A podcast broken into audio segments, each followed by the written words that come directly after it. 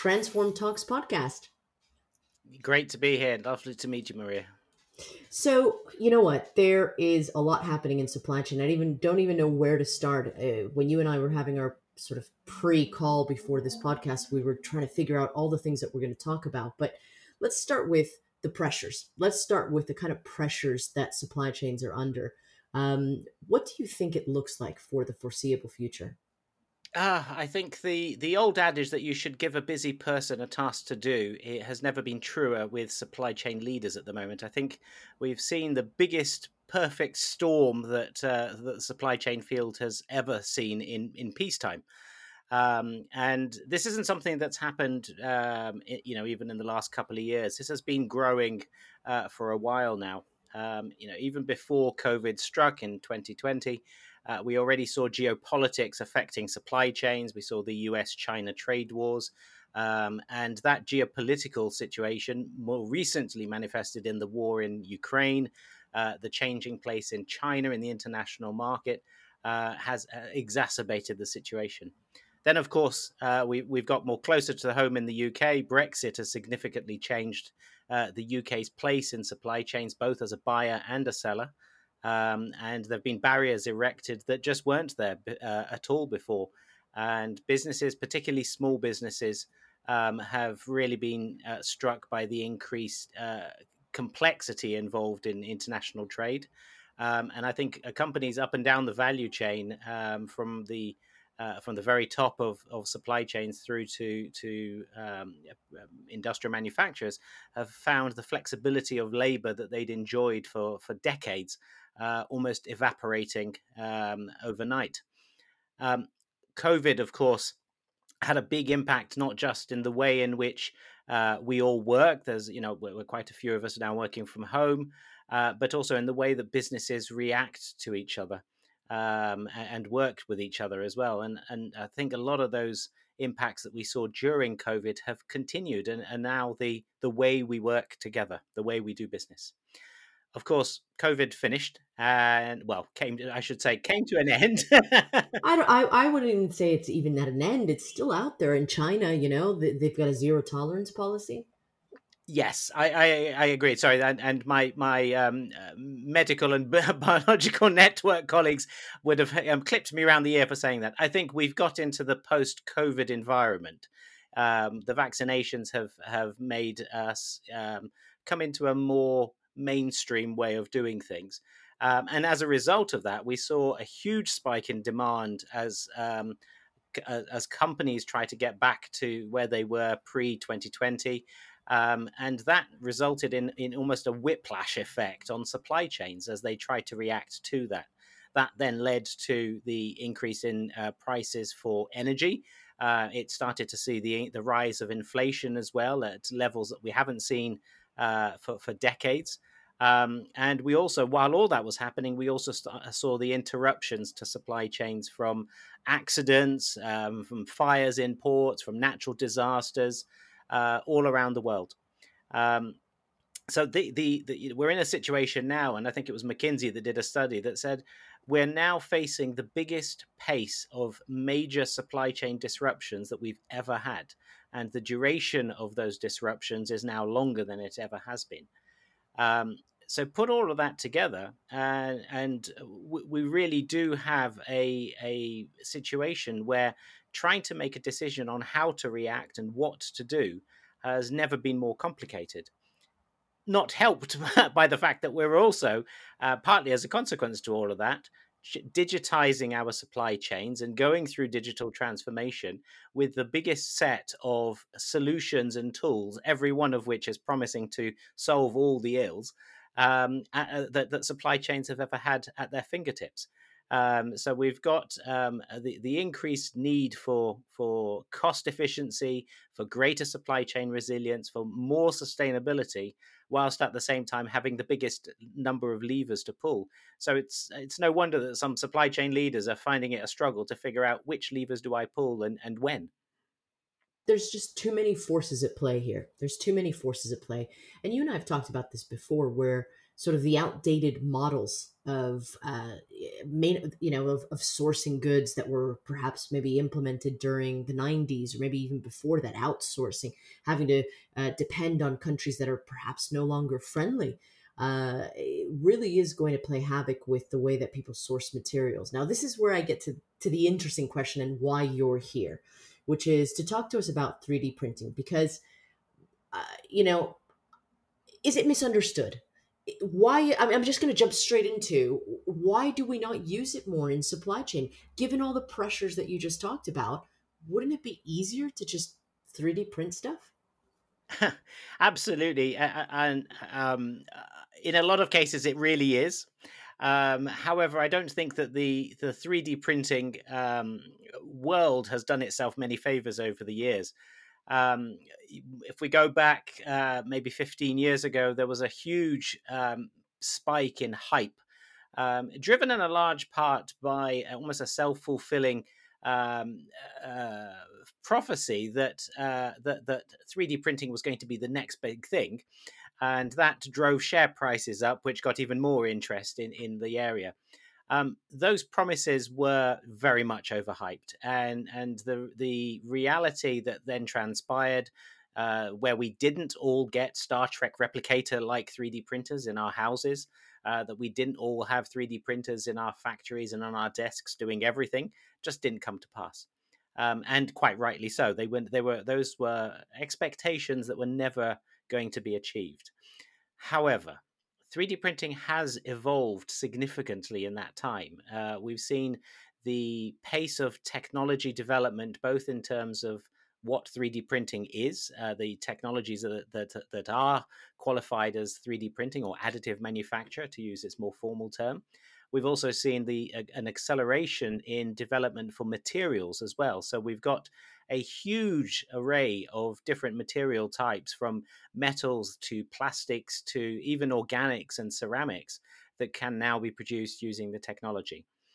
Um, but 3D printing is not um, a, a, a very easily leverageable technology. You can't just go and buy a 3D printer, put it in your factory, and away you go. You're going to be making things as you were before, in, instead of using traditional assembly lines, for example. Um, it's a complex ecosystem. It needs software analysis to figure out which parts make sense for you to 3D print. It needs engineering design to create the design files. It needs the engineering skills for what is a very complex piece of machinery in the 3D printer itself.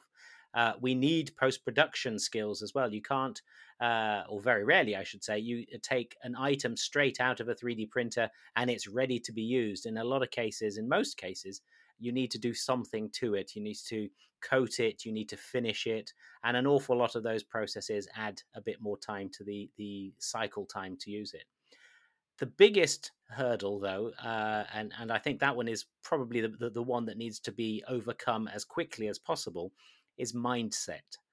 That hype that we had 15 years ago and the subsequent disappointment that came through um, means that there are an awful lot of supply chain leaders and, and uh, managers that just aren't aware of what 3D printing can actually do. Uh, or worse yet, they've got the wrong idea about what it is. Um, the latest surveys have found that the majority of things that are 3D printed are destined for end use, uh, either um, parts that are going to be sold on to an end customer, an end client, uh, or the tools that are used in traditional manufacturing. Um, and whilst the technology, which is 40 years uh, old after all, was used initially for designs for making prototypes, and about 40% of things nowadays are still very much in that area. The bulk, that 60%, are actually parts uh, for end use, spare parts, tooling, uh, and items, new items as well. Um, so overcoming that mindset that 3D printing is a maturing but is sufficiently mature technology is probably the biggest um, biggest hurdle. The second one is just managing that complexity. Um, it, it's you know with all of the different parts of the 3D printing value chain to be coordinated. Um, given that those supply chain leaders, those procurement decision makers are having to coordinate across all of those agents, that's a that's a hugely complex um, number of voices that are needed to get the the choir of 3D printing to come together. Well, let me park the complexity for a second and, and come back to that because uh, it's an important point. I want to tackle the mindset issue. I think what you said is really very important. I remember 15 years ago where the panacea of additive manufacturing was was ripe right everybody was talking we were going to have 3d printers in our houses everything was going to be done 3d printing our, our houses were going to be 3d printed uh, so I, I think well i guess the question is do you think that that pre-existing sort of prejudice or mindset issue is really limiting supply chain leaders or business leaders in seeking additive as an as an actual solution today uh, it certainly didn't help. Um, I think that that uh, the the the graph of expectations, which companies like Gartner are very very good at drawing, um, show the the quick rise of expectations, and then you you have a peak, and then when the expectations aren't fulfilled, uh, they drop away into the trough of disappointment. Um, normally, before then picking up again, and reality sets in, um, and actually the technology does prove to have some amazing benefits um, but perhaps not at the, uh, the, the, the speed and breadth of applications that was promised in the hype. Um, so the I, I, don't think that that helped uh, 15 years ago. However, we have moved on. the The technology has moved on. Um, the ecosystem, I think, is is probably the biggest thing that's moved on. We've seen uh, because of that that expectation, those disappointments, a lot of the arguments for why companies weren't or people weren't using 3D printing from standards and quality assurance to the range of materials, the precision of 3D printers. Um, all of those have been or are being addressed. Uh, I think we've got the biggest class of materials scientists that universities have had probably since the 1960s and 70s. Um, we're seeing um, new supply, uh, new uh, 3D printing technology companies popping up uh, almost on a monthly basis. Um, we're seeing new technologies cropping up on a quarterly basis. So, if I was to list the different technologies used in 3D printing, we'd probably have a week uh, on this call and um, and and still not have done it justice. All right, so so so hold on. Let me interrupt you here because you're you're getting into the complexity thing, and I want to and I want to jump back into the complexity thing and set the scene. Tell me what supply chain is not complex right now you know so i think i think let's start there. I, I, get it. I get where you're talking about. Maybe it's a bit daunting for someone that has been put off or maybe doesn't know much about 3d printing. But right now, the supply chain, given the preamble you just gave us explaining what the issues are in supply chain, they're all complex. And you know what? They're going to get more complex. There's also a lot more things coming in. The pressure for sustainability, the pressure for, you know, I don't want to get my goods all the way from China to then be shipped to Brazil to then be shipped to back to me in the UK you know th- there there is some real stuff coming down the line there's some real issues geopolitical issues that are making these supply chains way more complex. So let's compare apples to apples, right? Uh, could this complexity that you talk about maybe not be as complex as people think? I think we've we've managed to dig ourselves into a hole through the supply chain networks that we um, set up over the last thirty years. Um, I think there was uh, there was an awful lot of optimism in the '90s about the way in which the world was, um, and despite the fact that we did have several downturns, both in the 90s and the early 2000s, after which we had calls for increased supply chain resilience, uh, increased risk management, which, to be fair, were heeded for a short period after each of those. Um, we found that quickly the uh, approaches that were used uh, from supp- uh, supply based diversification to um, uh, you know what have you, bringing in supply chain risk management, all of those tended to die on the altar of cost efficiency.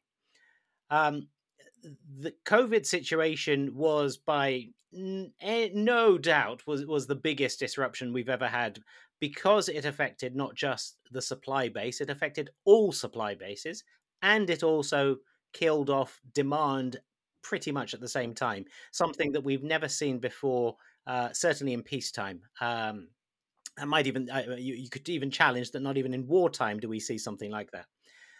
That changed mindsets. Um, the fact that the implications, the impacts affected everybody at home and at work. uh, have meant that we've now got a, I think, a new paradigm. We have got the mentality where supply chain resilience is not a nice to have; it is a must have. When we see figures coming out of the consultancies that point out the um, percentage of profits that are lost through supply chain disruptions, um, it's no wonder that, that that question of how do we improve resilience and, and challenging our current assumptions uh, has been growing. So we're seeing the needs for, of course, supply chain diversity, um, for for moving supply bases out of higher risk areas, for shortening supply chains. Um, I can't think of actually I can think of one supply chain that has probably taken that to its extreme, and that's the hearing aid supply chain. Uh, so hearing aids um, until 10 15 years ago were uh, traditionally made. They were they were normally handcrafted or used um, uh, um, uh, injection molding predominantly. Um, they were expensive. They were also very international. In a lot of cases production had to go halfway around the globe um, and what we saw in the last 15 years is those supply chains getting shorter by bringing production closer to the end use market uh, and also becoming more digital in their manufacturing. And in fact, in the US, every single hearing aid nowadays produced is actually 3D printed. Um, whether using a 3D printed mold or the actual hearing aid case itself is 3D printed. So that's eliminated distance, it's eliminated uh, uh complexity, it's eliminated steps in assembly. So I think we're we're now heading to a point where the supply chain engineering operations and design areas of organizations are asking questions on how they can collaborate to reduce uh, complexity to increase resilience to reduce cost and sustainability is, is almost like a core between all of those as well and i can't see that changing well neither can i and the biggest thing that you said well you've, you've said a lot that is fascinating but i think the, the one that resonates the most with me is what you just said which is challenging our assumptions, right? And so the assumption was okay, fine. 3D printing additive overhyped, you know, we sold it too hard and it didn't pan out to what it was. That doesn't mean that today, in the year 2022, going on to 2023, it isn't a valid uh, option. So the so so the biggest question now is okay. So how does a company take the very first few steps towards using 3D printing? Um, so there there are several ways, and uh, many of those ways will will inevitably lead to failure. um, normally because of the the overpromise that might be there, or the aspirations, or actually misunderstanding about how simple this is.